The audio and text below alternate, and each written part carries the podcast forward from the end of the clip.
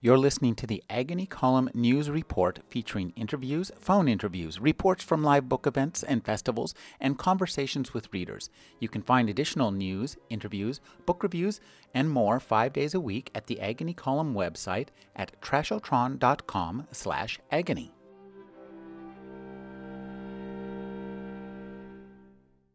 Lev Grossman is the book critic for Time magazine. He's the author of the novels Warp and Codex. His newest novel is The Magicians. Thank you for joining me, Lev. Oh, it's my pleasure. Now, there's maybe some dispute about the authorship of The Magicians. It looks like it's maybe the sixth book in a famous uh, fantasy series. Well, uh, one of the conceits, I guess, of The Magicians is that uh, there's a there's, there's sort of a, a book within a book kind of Uh, setup where the the hero of, of The Magicians, whose name is Quentin, is an obsessive fan of a series of novels called Fillory and Further by a man named Christopher Plover, who doesn't actually exist because I made him up, but uh, I sort of plotted out the whole um, sort of arc, plot arc of this series of novels, which doesn't exist. But if they did, they would have been written in England in the nineteen thirties. Um So yes, uh, I, I'm very proud of Christopher Plover. Um, every I get, I've gotten a few emails by, from people who think that he is real, but I'm telling you, he's not. uh, well, I'm glad. I think C S. Lewis might be a little bit disturbed. It might have gone after him. He might have gone after C S. Lewis, huh? Yeah. Well, he was a little before Lewis because he wrote mm-hmm. in the thirties, but uh, I have a feeling that Um, they would have a thing or two to say to each other. And that's yeah. absolutely true. Now, um, this is a novel that's a fantasy novel about reading. And one of the things you say early on is that reading fantasy is about reading itself. And I think that's a really great observation. Well, I, I remember very much, you know, the, the primal scene for me it was, was the, the scene in, in The Lion, the Witch, and the Wardrobe when Lucy passes through the wardrobe um, and, and gets her first look at, at, at Narnia. And obviously, you know, that scene has been gone over, and there's lots of Freudian interpretations. For me, it was all about it was all about reading to me. It was about that moment where you're sitting in, in, in your room and you open a book, and suddenly you're not in your room anymore. You're you're somewhere you're somewhere else. Uh, and then, of course, you know, you have to go back when the when the book is done. You're stuck back in your own life, and everything is as it as as it was. Um, and it, so there's a real magic about books, but also kind of a sadness because they are just books in the end. Well, in the best books, in, in, for example, Narnia, and, and I would suggest yours, also can become almost like memories, false memories, like uh, the Philip, famous Philip K. Dick story, We Can Remember It For You Wholesale. I think mm. that that also speaks to that kind of reading as being in itself a kind of alternate reality. Well, that, that's very true, and, and, and, and you're representing a subtler idea than I than I was I was putting out there. Of course, when you are done with the book, uh, yeah, it gets woven into your sort of mental D N A uh, in some way, and and, and it, it does something real does happen when you read. It changes who you are and uh, and and how you see the world. Well, one of the things that I have to mention is that you talk about uh, these books, um, the characters when the characters discover these. Uh, um, the the Fillory books, they discover them in the nineteen seventies editions, and you describe these nineteen seventies editions perfectly with uh, as being kind of like Yellow Submarine. And this really reminds me, because the seventies was when uh, fantasy really, genre really took off in paperback, and I can still absolutely remember the thrill of seeing, I was the Bantam Adult Fantasy series. I'm wondering mm-hmm. if you saw pick those up too. I wonder what edition it was I had. It's very funny, isn't it, when you look at the history of fantasy. Uh, Tolkien and Lewis, I think, really sort of bubbled under for a long time, at mm-hmm. least in the States. And then they were embraced by the sixties counterculture and, and became, you know, this massive phenomenon. And certainly when I grew up, my I the editions of, of the Narnia books that I had had these kind of groovy, swirly covers on them, which I saved and I still love, and those are really, as as sort of lame and dated as they seem now, they're really they they're still how I picture those books. Now, uh, this book uh, has a has an interesting um, uh, aspect of the fantastic. One of the things you do very well is you make the familiar seem unfamiliar, and you make the unfamiliar seem familiar. Could you talk about that process as a fantasy writer yourself? There's a sort of specific way that I that I wanted to, to think about writing magic, and it's something that, you know, I, I, it comes from reading a book called called Jonathan Strange and Mister Norrell by Susanna Clarke. And I, there was something that she did in those books that was just amazing, uh, which is that she wrote about magic happening uh, in this just astounding way that she just using normal language, not, you know, using the ordinary language of, of sort of fantastical and magic and, and, and amazing things happening. She used ordinary nouns and verbs. She writes in this very sort of straight-ahead way about just totally fantastical and not straight-ahead things. And I think that was the sort of school that I was trying to follow writing about magic, just trying to imagine what it would be like if magic was, was part of your everyday life and trying to make it seem, you know, really real and strip away the kind of cliche language that we're used to hearing about it. Well, your novel, just to, let's give people an idea, a sense of what how the novel at least begins and what, yeah. what's going on with it. Um, we have a, a character named Quentin who gets a very special invitation to uh, a school. Uh, it, Describe that to us and, and give us a sense of how at least we get into the book. Well, we be- it begins in Brooklyn, which is uh, where I live, and uh, and you're introduced to Quentin, who is a very bright seventeen-year-old high school senior, and uh, he's sort of he's kind of melancholy by nature. He's very sort of bummed out about his life and sort of a bit depressed. And he hangs out with his friends, but he feels very disconnected because he always sort of imagines that he belongs somewhere else in, in some other more fantastical, heroic life. And what happens is that uh, he gets, in in, uh, in in a kind of strange way, he has a very odd experience of sort of a, a, a brush with death, and he meets this very sexy paramedic, and uh, she passes off a kind of invitation to him, uh, which causes him to to um, to to sort of make his way to um, to a school for magic, uh, a college for magic called Brakebills, which is in upstate New York, and uh, he's initiate his his education in in, in magic uh, really begins there. Now I have to ask: did you take piano lessons as a kid? Piano lessons? No, uh, I took. I was. Uh, I had a very intensive education in music, but it wasn't the piano; it was the cello.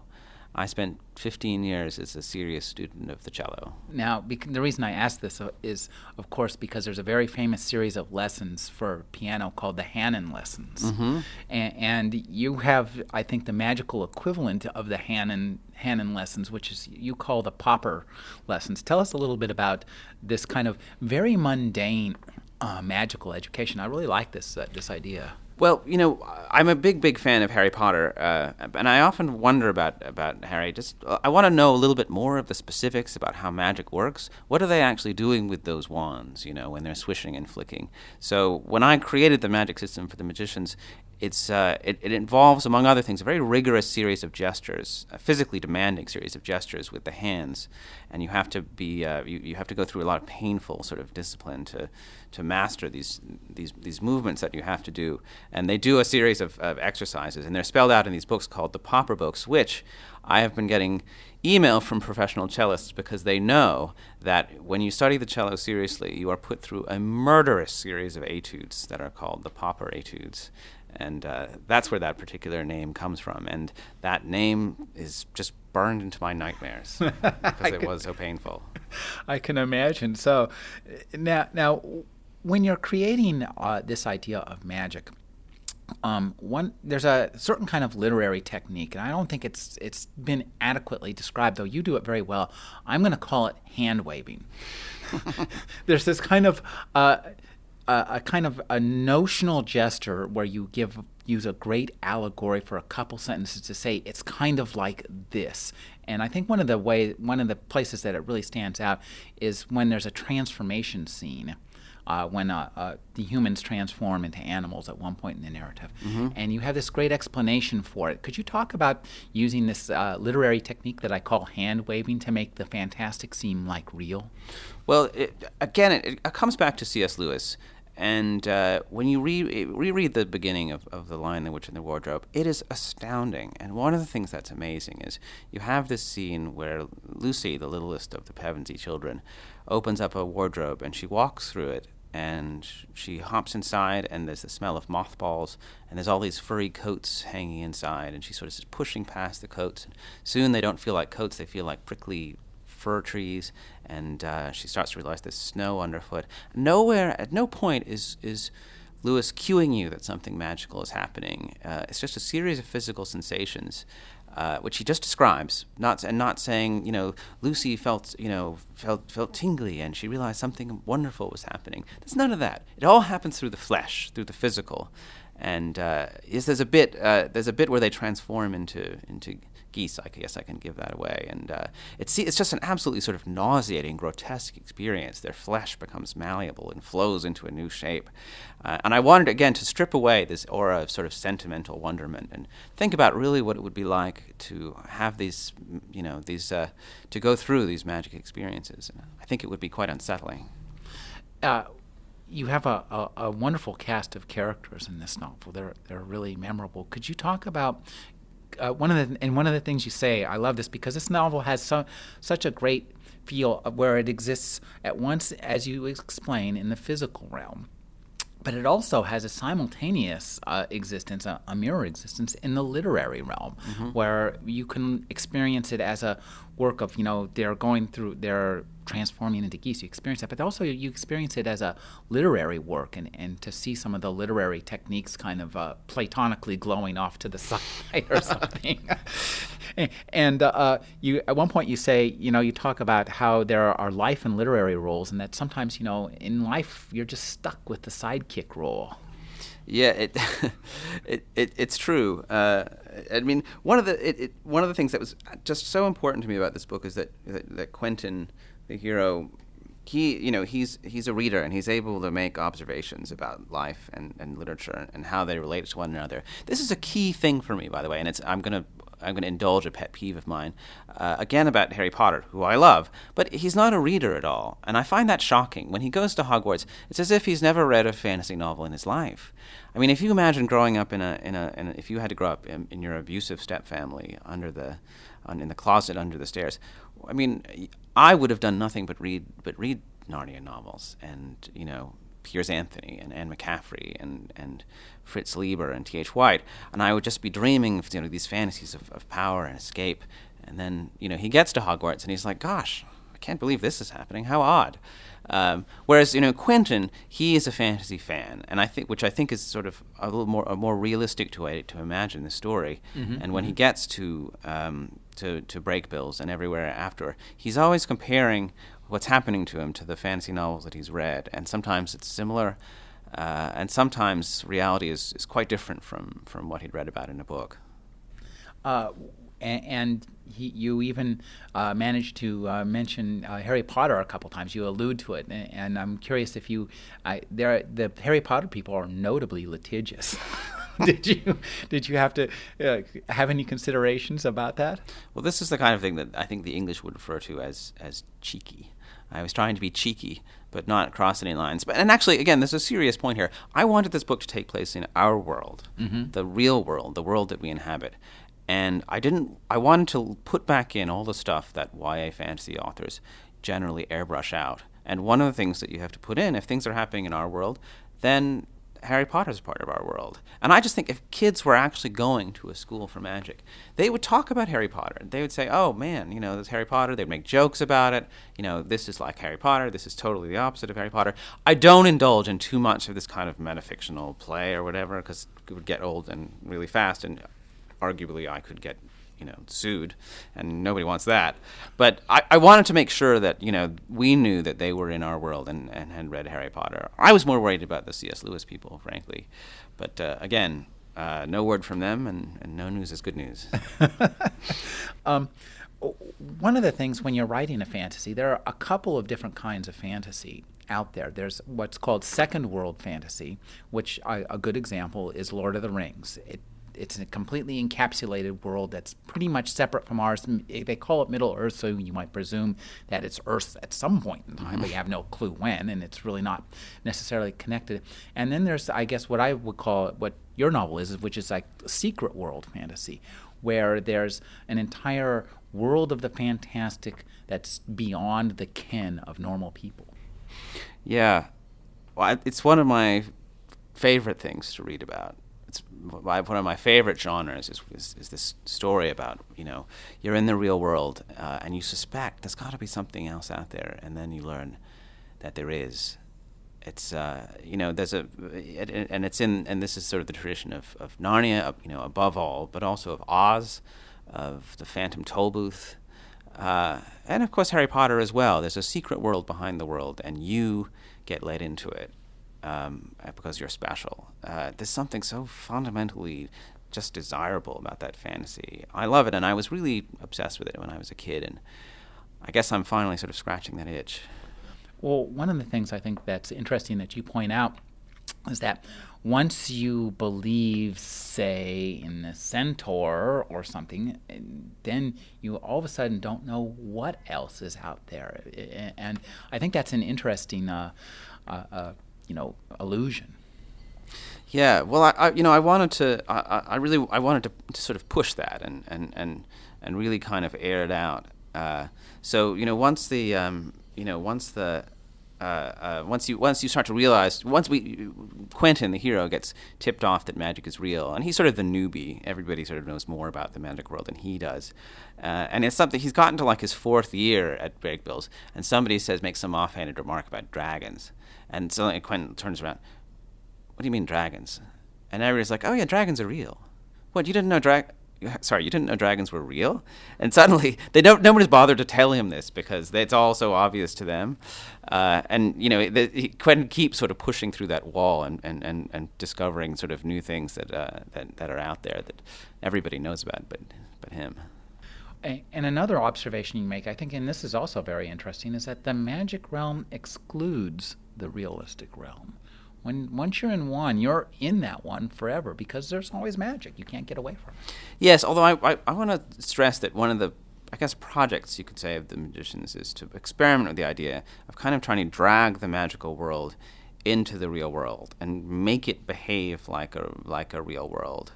Uh, if you look at um, if you look at Narnia, it's it's it's a wonderful, it's an amazing escape, but it's not very consistent. And it's not very, it doesn't really obey physical laws very well.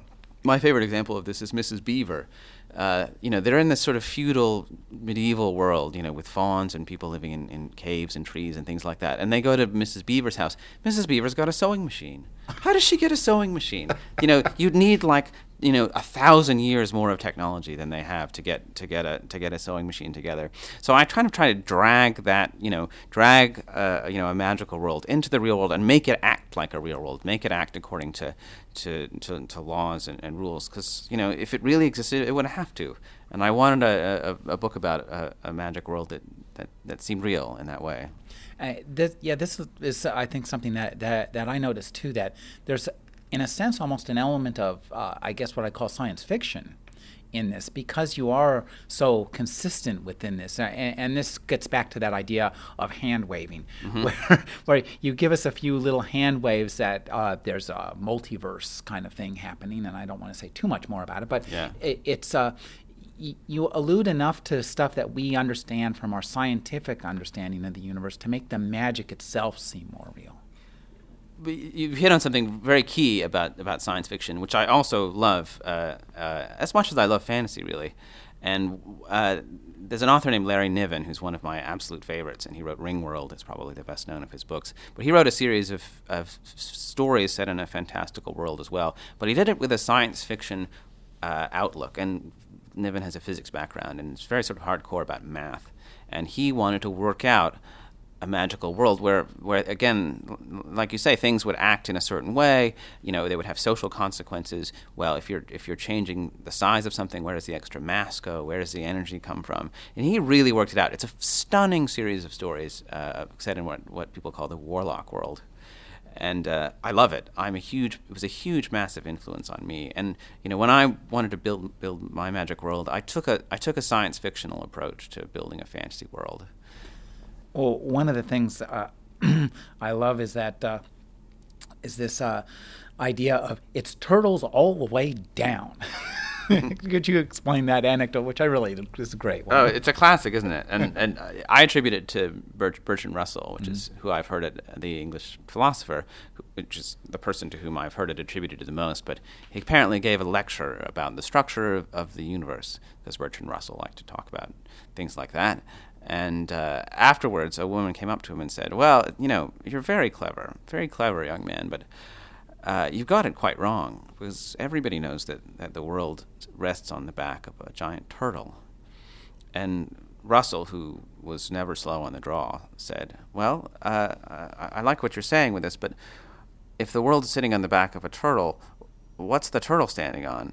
And this woman, who obviously was Russell's equal um, in uh, in matters of debate, said, oh, again, very clever, very clever. But I have to tell you, it's turtles all the way down.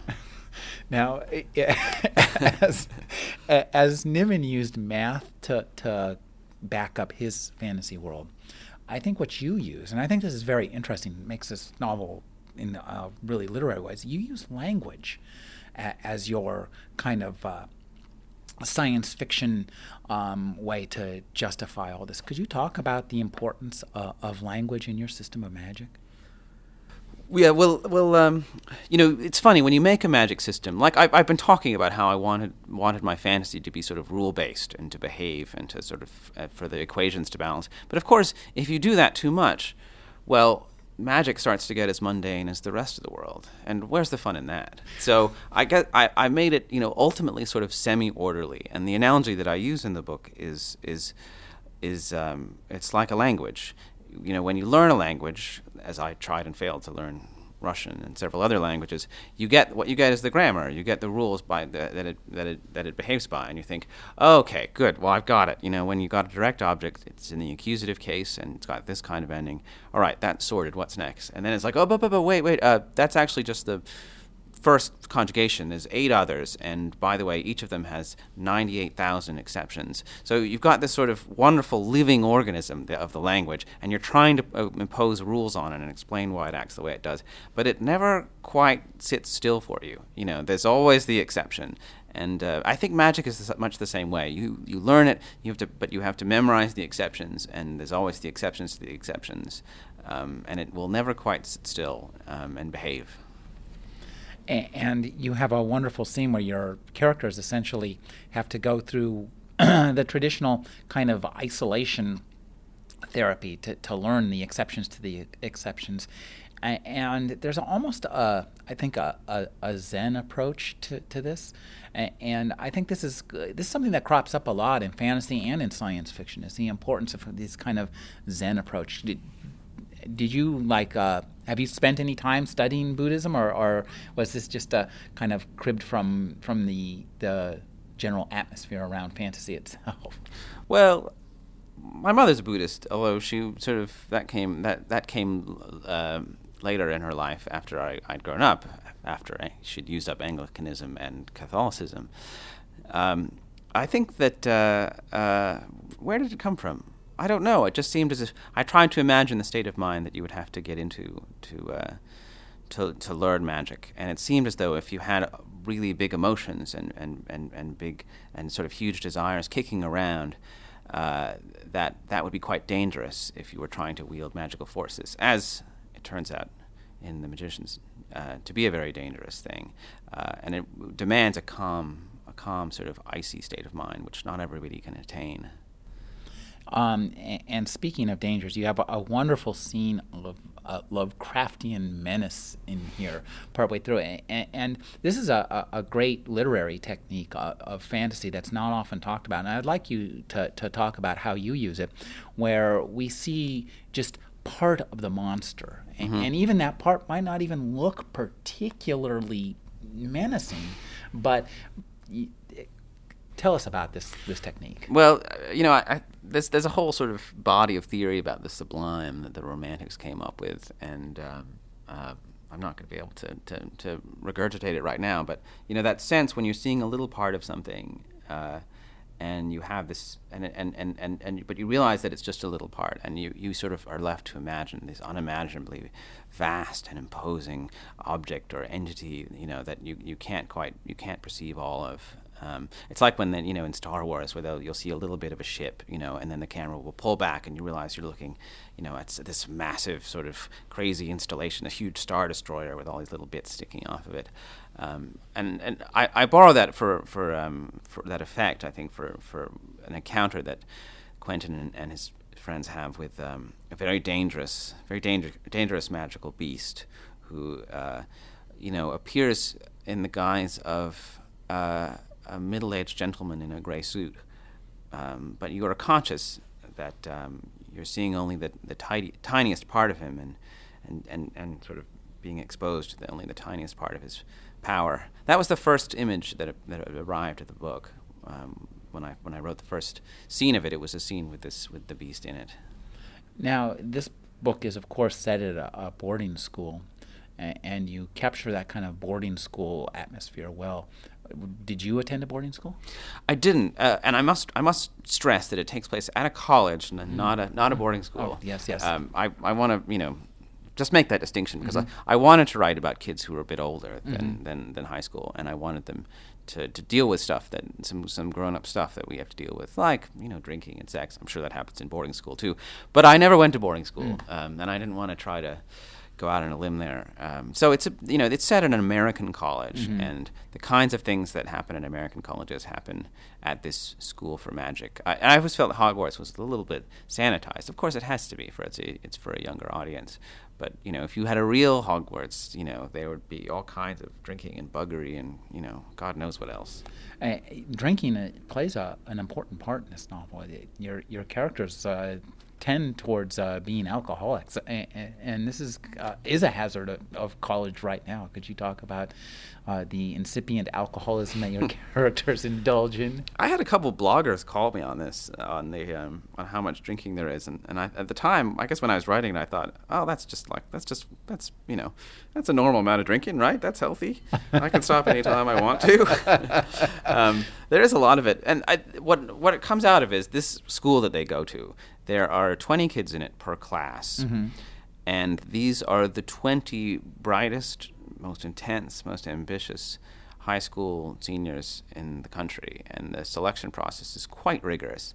And I think if you crammed kids like that, real type A, you know, geniuses, all into uh, a confined space like Brakebills, you know, uh, it would just be a real hothouse, and there'd be a lot of stress and uh, a lot of competition. And I think that that they'd blow off that steam by doing a lot of drinking, and probably too much drinking.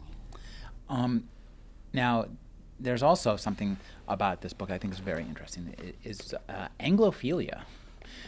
This uh, fantasy seems to really want to have this kind of British edge to it. And could you talk about that in this book? Because this is set in a very American setting, but there's still that Anglophilia right there. The the fantasy tradition, the modern fantasy tradition, you know, is really, it's very much founded on English writing and on this dream of a lost, bucolic England. Uh, and of course, this comes from, from Tolkien and Lewis, who were soldiers in the First World War, and they lived to see, you know, uh, the the rise of electric light and and the, and the um, and cars, and they dreamed of that lost rural world that will never come back. But you know, when you write as an American, you can't you can't pretend to be English. The first, uh, per, the person, the people I think of who did this first were, were Fritz Lieber and Ursula Le Guin, who grasped that tradition, that Tolkien tradition, and wrested it away from the English and, and made it American. And I felt as if I was I was doing that some of that work as as well. I wanted these people not to spot, speak in sort of neat, clipped English tones. And my mother's English, so I've heard a lot of those tones in my life. I wanted them to, to talk like American kids, and uh, and it's fun. It's often quite funny to hear them. You know, to, to they're having magical adventures, but they're talking like Americans. It actually sounds quite funny, um, but the humor is in, intentional, I hope. Yeah, that's one of the things I, that was the next thing I wanted to bring up, was that you, you do a really good job with humor in this book. It's very funny. And, and you do, one of the, the risks you run when you're uh, writing any kind of fantasy, especially fantasy with talking animals, is somebody's going to go, oh my God, talking rabbit, oh geez, what is, what is this? So uh, could you talk about using humor to like point up the absurdity of, of some of these situations and and, and make it fun. Yeah, well, I, I, I had I had a lot of fun with this book, and some of the humor comes from situations like that, which, you know, when Tolkien uh, and Lewis wrote about Narnia, it was very sort of new and exciting to have to th- this world. But we now, I think, are you know having having you know however many years on, sixty years on, are more conscious of the absurdities of having talking animals. And I, uh, you know, I, I wanted animals who talked in this book, but I wanted to really think about what it'd be like to talk to an animal, and I think it would often be quite dull. Uh, I think, you know, if you were talking to, you know, talking to, there's a talking bear in the novel, and, you know, well, what do bears think about all the time? Well, it's, you know, mostly honey, I guess, and, you know, um, hibernating, cave geology, probably a big, big topic with bears. I mean, what would that, what would a bear say if it could talk? You know, I don't, I don't think it would be necessarily have a lot of witty banter. I, I think they're mostly set up to, you know, think about, you know, um, you know, berries and stuff. Now, uh, one of your uh, characters is, is Russian, and he used a word that just jumped out of me from my uh, Anthony Burgess days. Mm. Uh, Cror show, which mm-hmm. gets corrupted in A Clockwork Orange to horror show. Yeah, was right. that was that was that was that from your Anthony Burgess days, or? No, it comes from there's this there's this sequence where the, there's a Russian guy named Mayakovsky, and. Um, I think that whole sequence, I'm only realizing it at this exact second, it was very heavily influenced by the summer I spent at uh, Middlebury College doing a language immersion program where I didn't speak any Russian, but I went to the, the Russian immersion program, and you could only, you weren't allowed to speak English, and you were isolated and set aside with everybody, and you, everybody could only speak Russian. And it was quite a weird, alienating experience. Um, uh, but there was a Russian instructor at this at this school, uh, and uh, he's throws in a little Russian here, uh, here and there, and "хорошо" is something that Russians say a lot, and it just means good, you know. But they just sort of they throw it around the way we sort of say, sort of say, sort of great, you know, and good stuff all the time. Uh, thank God I was able to put my Russian language skills to good use finally by writing this character. Well, I, actually, I have to say that uh, when you describe the school, it sounds a lot, in many ways, like Brakebills. Mm. It is, because Brakebills is an immersion in something completely different, isn't it? Yeah, it it is. It's based on that, and, and I mean, I went to Harvard as an undergrad, and that was very intense uh, and competitive in this way.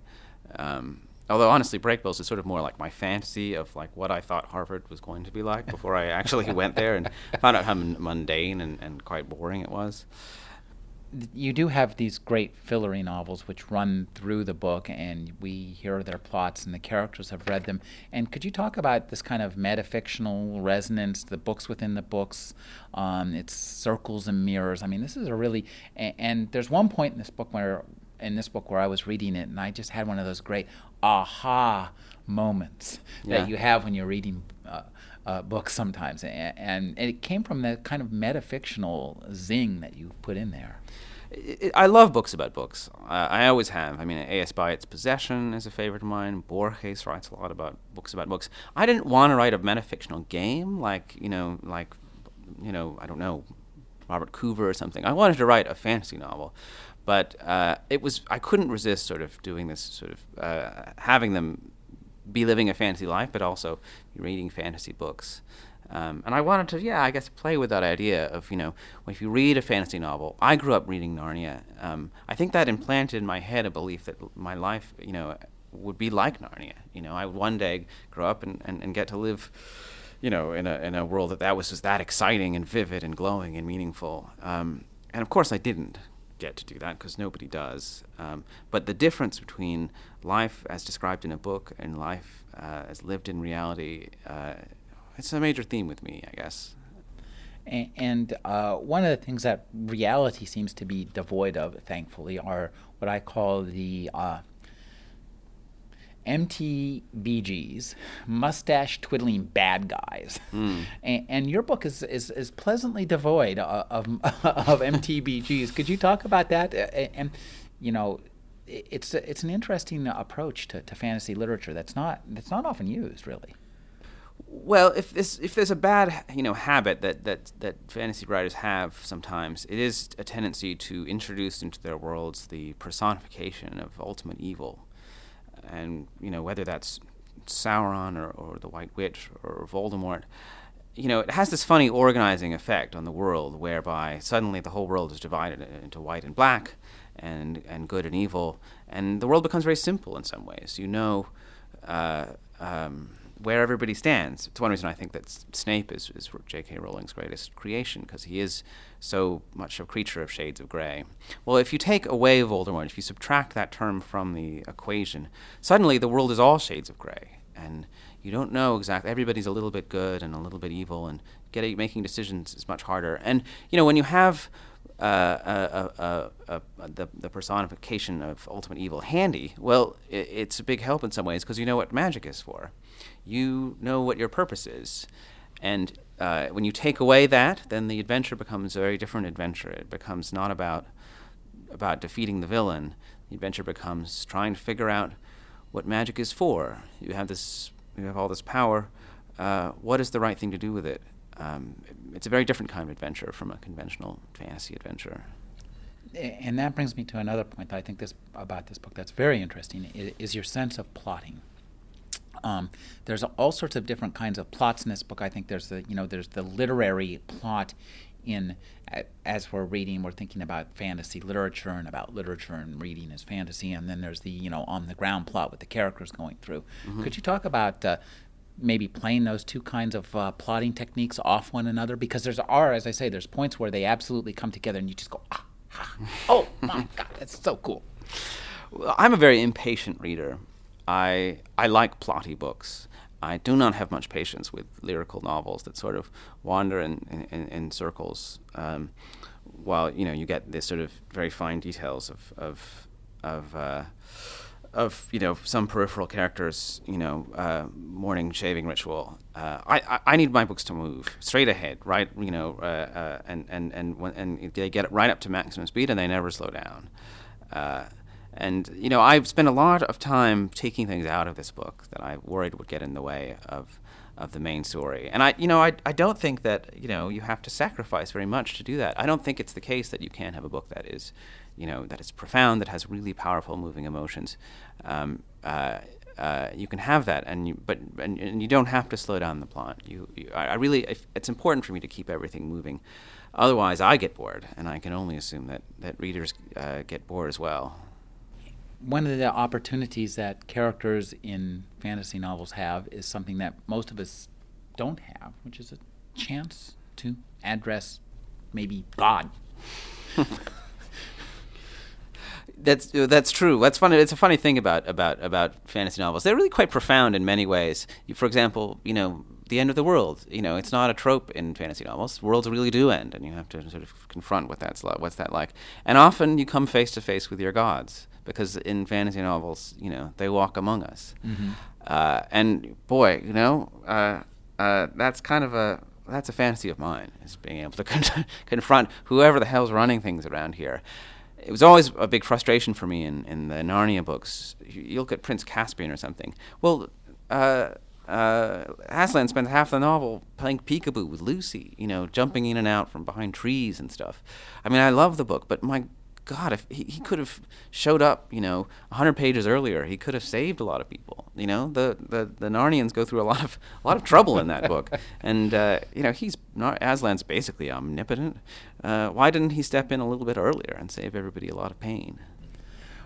When you talk about this kind of, you know, popping in and out, one of the things that, that's interesting is that uh, you point out that after they've been in Fillory for a while in this. Absolutely, when you're in this immersed in this fantastic world, after a while, even the most fantastic world kind of goes, okay, yeah, there's just another damn talking animal I had to deal with. What else you got? um, it's true. I, I, I, you know, this the book takes place in, in, in sort of real time, and uh, well, you know, you wonder uh, if you were if you spend a you know a year in Narnia, five years, if you spent ten hours in Narnia. There might there not be a moment when the nonstop wonderment wears off, and you know, suppose you have to walk five miles, as you probably do, since there isn't public transportation. Um, wow, you'd, after a while, you you you start to feel kind of bored and sort of fed up, and maybe a little irritable. What would it be like to feel bored and irritable in Narnia? I felt like that was a good question. and and the other thing that could can take away from these worlds of the fantastic is is that if there are real characters who are immersed in this fantastic world, who are having problems with one another, as happens with your characters, all of a sudden, it's no matter how wonderment surrounded you are, if you're having a fight with your girlfriend, yeah. It's going to probably take precedence, isn't it? It, it what it's one of my favorite bits, if I can praise my own work uh, uh, for for a moment. Um, uh, yes, it's when you know the, the Quentin, the hero, has been you know he's been he's got an active fantasy life, and he's been dreaming of this moment that happens you know for his whole life, and uh, uh, you know it's been leading up to this. But on the day when that actually happens, he's you know he's just he and his girlfriend are just having this raging problem, you know, and they're just totally they're both totally put out and and and feeling pissed off and sulky, and uh, you know. Uh, it's just a bad. It's just a bad time to go to to go to Fillory, and you know it's sort of like, well, you know, uh, um, that's just sometimes that's somehow sometimes uh, that's how life works. Wonderful things happen at really crappy moments. Uh, games are, are always important in fantasy, and whether they're games within the fantasy world or games that create the fantasy world. Mm. You have games within the fantasy world, but you also talk about the importance of the games that create fantasy worlds. To wit, D and D, and its very structured and pretty reasonable system of magic. Yeah. Well, again, you know, I wanted this book to happen in our world, and uh, uh, I wasn't gonna, you know, I wasn't gonna let the book, whole book go by without, you know, flicking at the fact that, you know, what would it be like? You grow up playing Dungeons and Dragons, and then you learn to play, then you learn to do magic for real. You'd think back, and gosh, well, you know. Uh, uh, let's go. Just, let's just go back through the player's handbook for a sec and f- figure out. You know, wow, can I really do magic missile? Because uh, that would be awesome. uh, and it's funny. The characters, you know, they're they're working on coming up with their own spells, and they're trying to come up with ideas. And they think, oh, well, let's just go to the player's handbook and see if we can't swat up some of this, you know, seventh level illusionist magic. Because heck, Gary Gygax has done all the work for us, you know? We don't want to reinvent the wheel. And it's funny, again, about that rule-based sense of magic. Uh, that was one of the things that the, the Dungeons and Dragons guys, you know, had to do. They had to make magic behave according to rules and uh, allow you to work out the probabilities with dice throws. And, uh, uh, you know, that's in a lot of ways analogous to... It really shaped my the way I think about magic. Because, of course, D and D, it's, it, it's, it's orderly, but it's messy at the same time. And that's what's sort of great about it, and I, I tried to recapture that some of that in The Magicians. Uh, fantasy fiction loves to do name checks, and, and there's one particular name check I want to ask you about, Pangborn. Pangborn, right. Edgar Pangborn. Yes, no, I know. Uh, I'd, I'd forgotten that. Tell us who he is. It, it, it, how much of his stuff did you read? Uh, uh, not very much. I just loved his, his name. that, yeah, that. I think I just, I just stole that. Uh, I'm not that familiar with Pangborn, um, but I mean, wow, what a name! Yeah. You know, I'm stuck with a name like Grossman. Uh, why couldn't I have been Lev Pangborn? One of the things that, that you also do that I think is very interesting is playing with time. Mm. And time is a really, it's a theme through here. I mean, it's a theme with the with the books within the books, and it's also a theme within your book itself. Uh, why, what's the interest in that? I mean. Yeah, it's very, it's, it's, it's, well, it's, it's very true. There's a lot of clockwork in this book. Mm-hmm. A lot of clocks and a lot of watches and a lot of qu- clockwork. And that it's there for two reasons. One, it's super cool, you know, and I'm a big fan of steampunk and, and all the whole sort of brass clockwork sort of aesthetic. But it was also very important to me, you know, one of the way the ways in the Fillory novels, uh, one of the way that the the child um, who first discovers Fillory, Martin, gets there is by crawling through. He opens up the door in uh, uh, a grandfather clock in his uncle's house, and he he opens it through, and he crawls past the pendulum, and he gets into Fillory. And uh, I wanted to play with the sense that, you know, um, a fantasy world, you think of it as a place where, in some ways, time stops. There's no such thing as loss in a fantasy world. There's no such thing as death uh, or decay. Everything is wonderful forever. And I wanted to emphasize, I guess, or sound that theme that I'm, we're building a world that is fantastical, that has magic in it, and talking animals, and goodness knows what else. But it's also the real world, and it's a world where, where time passes and, and people die, and uh, and and bad things happen. Uh, so it's sort of like it's as if uh, you know the, I, I I didn't want the clock to be stopped. I wanted to make it clear that you know it's a magical world, but it's also a world where there's uh, death. When you're writing a fantasy like this, and it's set in a fantastical world, you, you actually have to come up with stuff that is fantastic, which yeah. is maybe a lot easier said than done, isn't it? Yeah, it's it's true. It comes from a, it comes from a funny place. Uh, I think about you know what, what Lewis did in, in the Narnia books, creating something like The Wood Between the Worlds, which is always my favorite creation of his. Granted, it's a bit of a, it's a steal from William Morris, who had a novel called The Wood Beyond the Worlds, but Lewis did a lot, did some amazing work with it. And it's funny, uh, where some of those images come from, you don't quite know. You almost don't realize that they're you're writing them, and then afterwards you think, wow, that's really strange and wonderful. I wonder where that came from. This book, in some ways, is the conclusion of a series that was never written. Um, is it a, the beginning of a series that is yet to be written? I do think of it more as, as the prequel to uh, to a series that, that, that hasn't been written. I wrote it originally as a standalone. I wanted a. Uh, I didn't think about, about anything after this. I wanted to write a novel that began and, and, and ended within itself. But, you know, towards the end, I had an idea for another story that's set within this world, and it was too big a story to fold into the plot of, of The Magicians. It needed its own book to be in. So now I think that um, I am going to write another story, uh, a sequel. I, I'm, I'm trying to talk around the S word. It w- will be a sequel, and it will, be, it will deal with some of the same characters.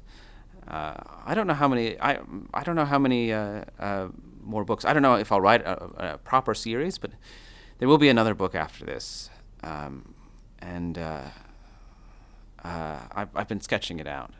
Um, uh, I, I, I shouldn't say any more than that, because I'll probably change my mind eighty times while I'm writing it. um, but yeah, uh, you know, we'll see Quentin again, and we might see some other some other old friends again. Now, uh, you know, um, this book has, and, and all your other books really have a sensibility that could be called weird. This is uh, st- strongly in the tradition of weird fiction. Yep, you're the book critic for, you know, the perhaps, you know, the absolute, you know, mainstream of mainstream magazine in the entire universe around which reality, I mean, Time magazine defines our concrete everyday reality as much as, you know, anything else out there. Uh, could you talk about, is there the tension between that for you? Yes, there is a very, there's a real tension there. It's true. Uh, And I, it's funny in some ways that I when I wound up working at Time, I, I was hired by Time in the, uh, as a as a web producer. I used to, to, to work on on um, I used to do web stuff for them. But mm-hmm. I had this this literary background and uh, you know a, whatever an education, and I did a lot. Of, I'd done a lot of reviewing, and when the reviewer t- retired, I stepped into his spot. But I don't think Time quite knew what they were getting when they hired me, because I am a lot weirder than most people who work there. And I am very, very proud. If I, if there's one thing I'm proud of of my tenure at Time, it's that I have made us cover books that we never would have covered in the past. I have made Time cover science fiction and fantasy. I've made, I, I've, I've written about, about George R. R. Martin and, and Joe Abercrombie and goodness knows how many other people that, you know, the old Time never would have written about. Uh, I, re- I made I made Time write about video games. We never used to cover them, uh, so I feel like I've had a real corrupting influence on Time, and uh, I'm hoping for that to continue. Well, it, it actually, if you're talking about bringing video games to Time, I mean that's like, uh, it's interesting when you put it that way, because it's like Time exists in its own kind of uh, fantasy world where everything's really normal and there aren't things like video game and science fiction, when, in fact, the majority of mainstream movies and uh, are science fiction or have some hint of science fiction fantasy to them. And good Lord, video games make ten times as much money as movies. There was a, you know, there came a moment where I had to say to some so some of the editors there, I love Time, by the way. People there are really, mm-hmm. really smart, but it just has a powerful culture that, you know, that um, you know, sometimes takes a while to change. Uh, and I, you know, there was a point where they were sort of like, well, you know, all this niche-y sort of subculture stuff, you know, I mean, that's great, but, you know, I don't know if it really belongs in Time. And I, you know, I, I just said, you don't realize that you guys are the subculture and we're the culture now. So, uh, you know, welcome to the culture and welcome to video games and, uh, you know, George R. R. Martin. I've been speaking with Lev Grossman. His newest novel is The Magicians. Thank you for joining me, Lev. Uh, it's been a pleasure.